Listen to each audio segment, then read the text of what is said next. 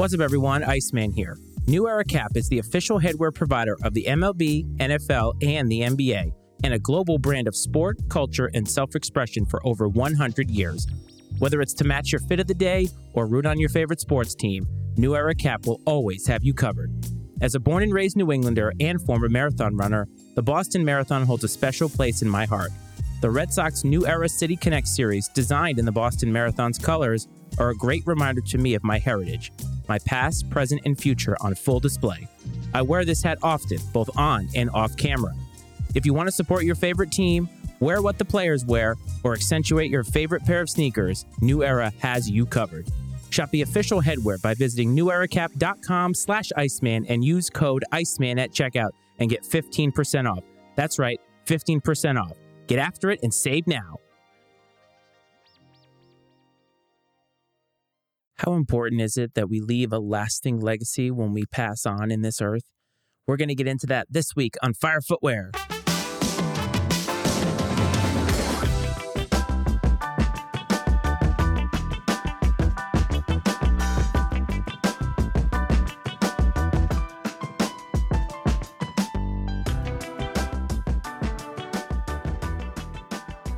What's up, everyone? Welcome back to another episode of Fire Footwear. As always, this is your host, Matt Frates. I'm so happy to have you back. I hope that you enjoyed last week's episode where I talked about Kobe Bryant. I talked about how they were bringing back the Kobe 8, sort of restarting the legacy of Kobe. Now, I know a lot of people have said to me since that episode came out, maybe it's just the fact that we want Kobe's and they're giving it to us. I'd like to think that sneaker companies care that much about what we want. I know that in my cynical mind, it's about making money but I do believe for the people that are involved who have a deep connection to Kobe, that the legacy does matter. And by restarting the legacy with Nike and bringing the Kobe 8 to the forefront with what is a very meaningful colorway in the halos, I think that it actually does something a little bit more sentimental and adding to that legacy. Last week, when we talked about legacy, I talked about how it was important that we leave a lasting legacy and that as a parent, you find yourself wanting to leave some kind of an impression on your children so that they can take that and take that out into the earth. And last week I talked about some personal stuff, and we're going to get a little sentimental this week. I understand that this show is about sneakers, but I think also when it comes to content creation, I think that sometimes we get so invested in the content itself that we sort of forget about the fact that there's a human being on the other side of that camera. So when you're watching this and you're seeing me on YouTube, or even if you're listening to this, there's a human being sitting in this chair, sitting behind this microphone. I think sometimes that gets lost because I think we get invested. We want the content to be what we think it should be. And then sometimes I think we just sort of we forget that there's somebody else here. There's somebody else behind the camera or the microphone. They have a family, they have responsibilities, they have obligations. When I think about this show, it really at the root of it is about me. I am very important to this show, and not because I think that I'm self important compared to other people, but I believe that I'm important to this show because you are watching or listening because of the perspective that I bring, and you find something enjoyable about the personality that I have. And I think that for this episode, I want to sort of take the focus away from sneakers and get into myself a little bit. It's going to happen from time to time because I believe it's very important for myself to humanize me for you. I think that that's important for you to remember that Matt Frates is an individual. And while I'm a sneaker lover, I'm a podcaster, content creator, and I do put my likeness out there for everybody to see, I think that it's important for you to at least come to understand that. When I talked about legacy last week, I was really thinking about this episode and I sort of had the content that I was going to do for this episode in mind. Two years ago this week, my mom passed away from complications of brain cancer. She was 60 years old. 60 is relatively young if you think about the life expectancy of a human being. It does offer a lot of time to do many things in this life. At 40 years old, obviously that would mean I have 20 years left on this earth. There's a lot you can accomplish in that time frame, but 60 years old still feels very very young. I'd be lying to you if I wasn't going to say that I didn't think about her every single day since she passed. We had a very complicated relationship, but one of the things we were able to accomplish at the end was come to peace with each other over the many really petty squabbles that we had over the years, some of which had aggregated to a point of estrangement with each other. My mom was a good mom. She grew up in a time when it wasn't really it wasn't important for your mental health to be addressed. It wasn't until very very recently that we took mental health seriously. And while my mom obviously was a high functioning individual, I do believe that the genetics she was handed, which is of no fault of her own, provided her with a lot of mental health challenges that I think made it challenging for her to be somebody that was approachable. Much of my childhood, she was very unapproachable, but she was also very loving at the same time. When I think about my childhood, I don't think about being unloved or being uncared for. As a matter of fact, I found myself being overloved, overcared for.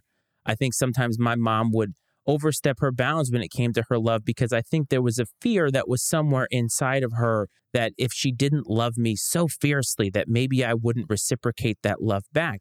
Wasn't until I was 30 something years old that I realized that that's where a lot of the crux of our issues came from. My mom was a lot of fun and she liked to be an adventurer. When she was married to my dad, she really wasn't afforded that because she had a child at age 21. Imagine where you were at age 21 or where you are right now if you're watching this or listening to this and you are that young or even younger. You probably feel like your entire life is ahead of you. And in many respects, you would be correct because when we're young, we feel invincible. Time feels like something that is bountiful, it doesn't feel like a finite commodity. When in reality, as we get older, and it's something that I have learned, and I'm sure the older listeners and viewers probably feel the same way, as you get older, you start to come to grips with the reality that time is actually very fleeting. And I think my mom, for many, many years, wanted to sort of get back some of what she felt like she lost when she was married and when I was young. And that's not to say, as a parent, that she regretted having me. Anybody who's a parent out there, you understand what I'm talking about, that you're solely dedicated to that child, and rightfully so. Sometimes it comes at an expense of who you are. And I think for many years, based off of who she was married to, the lifestyle that they led, and obviously having a young child at home, I think my mom felt like she sacrificed a lot of who she was or who I guess she wanted to be. And when I got older, she started doing more and more adventurous things. Over the years, my mom and I grew to be very, very close. We went on a lot of trips together. Things started to unravel as I got into adulthood. When I went off to college, I think my mom realized, or that fear became realized, that I was no longer in the house and I think she was unable to physically detach herself from the love that I think that she wanted to spread on me for all of those years. And I started to become more and more who I was as an individual. And I think the combination of those two things spread us apart over the course of probably about 10 years. So by the time I graduated from college to the time that we became estranged, it was about a 10 year period. And I noticed over time that there were cracks that were propagating in our relationship. And I, for the fault of my own, wasn't able to say no to her in many of these respects. And I think that because I wasn't in a good place as a human being, I didn't fully understand who I was. I was unable to really identify what was going on in our relationship. Many things happen in humanity. Human relationships are interesting to me because I think that we expect perfection out of one another. I'm sure if you are listening to this right now, you can think of somebody for whom you either are estranged from or have been estranged from at one time, and it's because of something dumb. And a lot of times we think that something is very, very important. They looked at us the wrong way. They said something to us that we didn't really like. They owe us money. Now, there is a line when it comes to the money part. I think you understand the examples that I am giving. I think a lot of times we expect other human beings to be perfect around us, that they should look at us the right way, talk to us the right way, and if we're having a bad day, they should understand that. And I think we don't feel like we should reciprocate that back, that we should somehow just be given that carte blanche for everybody to treat us that way. And we don't really need to reciprocate that. But human relationships are complicated. Humanity is complicated. And over time, especially with the people that we are closest to, we are going to develop these cracks in their relationship. You're going to have squabbles, they're going to be petty. And you know what? It's going to happen. But here's the thing, and this is what I have learned over time, is that there's always a place for second chances. Always there is. And with my mom, we were able to achieve that. Unfortunately, it took a long time for that to happen. And the only thing that we got back in our relationship was one year. But that year was very fruitful. We were able to say some things to each other that maybe we should have a long time ago. She was able to become a grandmother. That's something she always wanted. I had a child very, very late in life. And so for her to be able to live that truth for a full year, even if she wasn't herself that entire year, it meant a lot to her. And by extension, it meant a lot to me. As I sat there with her on her deathbed, I was able to say a lot of the things that I had wanted to over the years. Not angry, not really even confrontational, just genuine. It was cathartic in a lot of ways. And that's because my mother reciprocated it. She heard it. Even though she was sitting there, a shell of herself, she understood what I meant. And she heard me. And she spoke to me, even though she really wasn't able to communicate all that well. And it was in that moment together that I came to a place of understanding of just what the last 30 something years of our relationship had been. As I'm sitting here now with you, and two years have gone by since she has passed onto this earth, I think about a lot of things. I think about myself. I think about her. I think about our relationship, the times we had, and the times that we lost. But I also think about the lessons that I have learned over that time period. And I try to apply them to my life every single day. I try to look in the mirror and say, how can I be incrementally a better person today? One of the things that has helped along this journey of grief, and if you're going through it or have been through it, it's a cyclical roller coaster. It's never going to be even. Some days you're going to feel great, some days you're not going to feel great. But one thing I do know is that this content journey that I'm on has really afforded me the ability to be myself and to get lost in that so that when that grief comes along, I have something that I can emotionally attach myself to that isn't just my family or anything else. Because sometimes we need something else besides the things that are right around us. Podcasting has been a wonderful thing for me. I'm living a dream as we speak. And I have to say, even though I say it every single week, when I tell you that I'm humbled by you giving your time to this show or any other show that I've done, it's because I genuinely mean it. It's because this is a dream for me to be able to speak into a microphone, into this camera, and for just one person to listen to it. It amazes me every day. And the other thing about this that keeps me going is no matter what I did in my life, all of the ventures that I was part of, marathon running, anything, my mom was always there to cheer me on. She was always my biggest fan.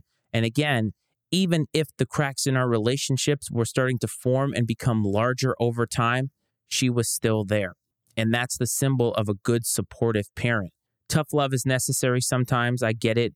But at the end of the day, for me, being a parent is about no matter how I feel about you or what you've done, I love you and I'm here to help you get to the next step in this journey, whatever the solution is. And I'm here to support you 100% no matter what. And my mom did that. Even though we were estranged, I think the two of us just were not in the right place to fully reconcile a relationship that needed a lot of help. And we can't get that back. I can't get those five years back. You can't get those birthdays missed, the holidays missed, and just the random Sunday phone calls that were missed. I do miss those about her. I wish that she was here right now to be able to see how great my son is, to be a part of this relationship, to build a new family dynamic. And I don't get that, but it's okay. That's how life works. Life is not always going to be fair. Life is not always going to be easy. But one of the things that I wanted to stress upon you in this episode, it doesn't have to be somebody as close as a mom, it could be a friend, anybody. If you can think of somebody that you need to talk to, that you need to call or text to rekindle a relationship, to fix an issue that you've had, then do it now pick up the phone, call them, text them, whatever you have to do that's the most comfortable to just start the process, do it now because you don't ever want to get to a position in which you can no longer do that. Life is very, very short. It doesn't have an infinite amount of staying power with you. One of these days, we're going to wake up and it will be our time. We don't know when that is. None of us do. Some of us believe in certain things, some of us don't. But what I do know is that what we do bring to the afterlife with us and what the survivors, our loved ones, keep with them are those memories, the laughter that we had, the stories that you can tell about somebody, not the material goods. When I die, nobody in my family or in my close circle is going to even talk about the fact of how many sneakers that I have. Don't get me wrong, I love sneakers and you should too. But at the end of it all, they're not the be all end all of humanity. And that's what I tried to talk about a couple of weeks ago. They're a small part of who we are. And make sure that the bigger parts of who we are are the parts that you're really cultivating. Make sure you help to fix those relationships. At least try, because that's all that you can say is that you tried. And while I'm never going to be able to convey to you how my mom really was or give you all the nitty gritty about the relationship that we had, what I can tell you is that I miss her. I wish she was here for all of what is happening in my life, but I regret nothing about what happened in a relationship. We came to a place of peace together. And even though it was in a period where she was hours away almost from dying, it was worth it. That was one of the best things that we ever did together, and it came in death. There is something freeing about loving so much. When you love somebody or something so much that you're able to almost be broken apart and vulnerable when you no longer have that in your life, that's very, very powerful. These days, we are taught to be more vulnerable, and a lot of men are actually embracing being vulnerable. And if you're not ready for that, that's okay. You don't have to be where I am. But it took that kind of death and that kind of loss to really make me understand that where I am now, this fierce love that I have for other people in my life, it is the most healthiest thing that I can do. And I regret nothing about it, but I do implore you pick up the phone, rekindle that relationship.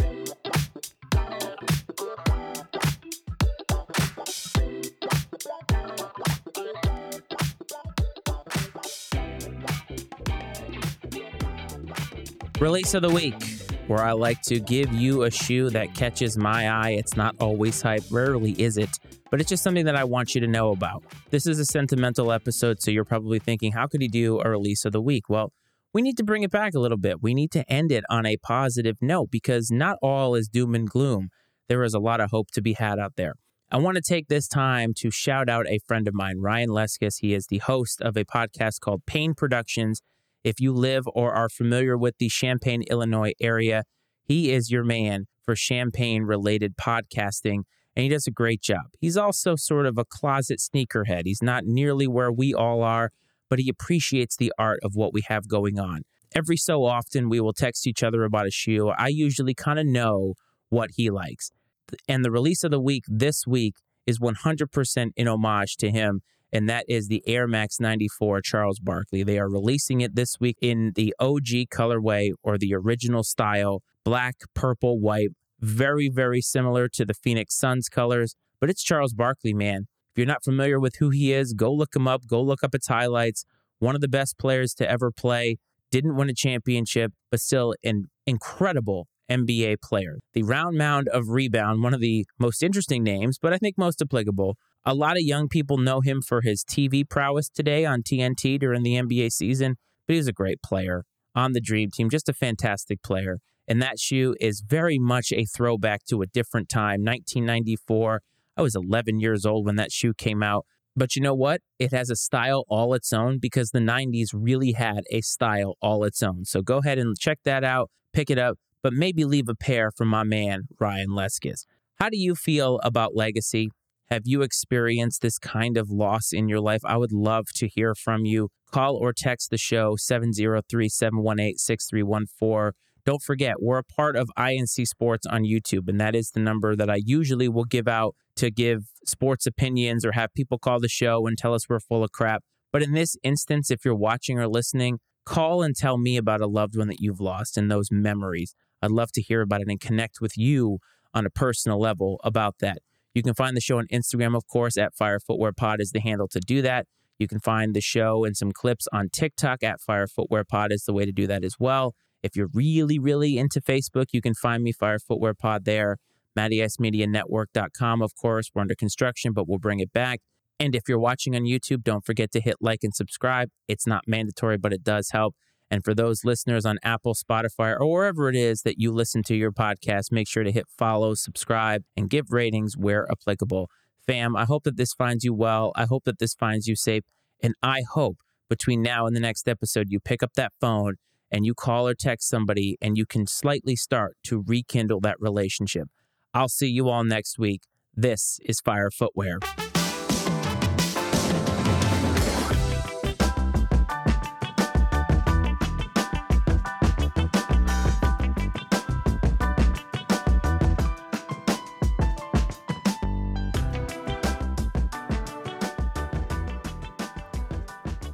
The opinions and viewpoints expressed on Fire Footwear are those of Matt Frates and his guest, and not necessarily those of the Matty Ice Media Network.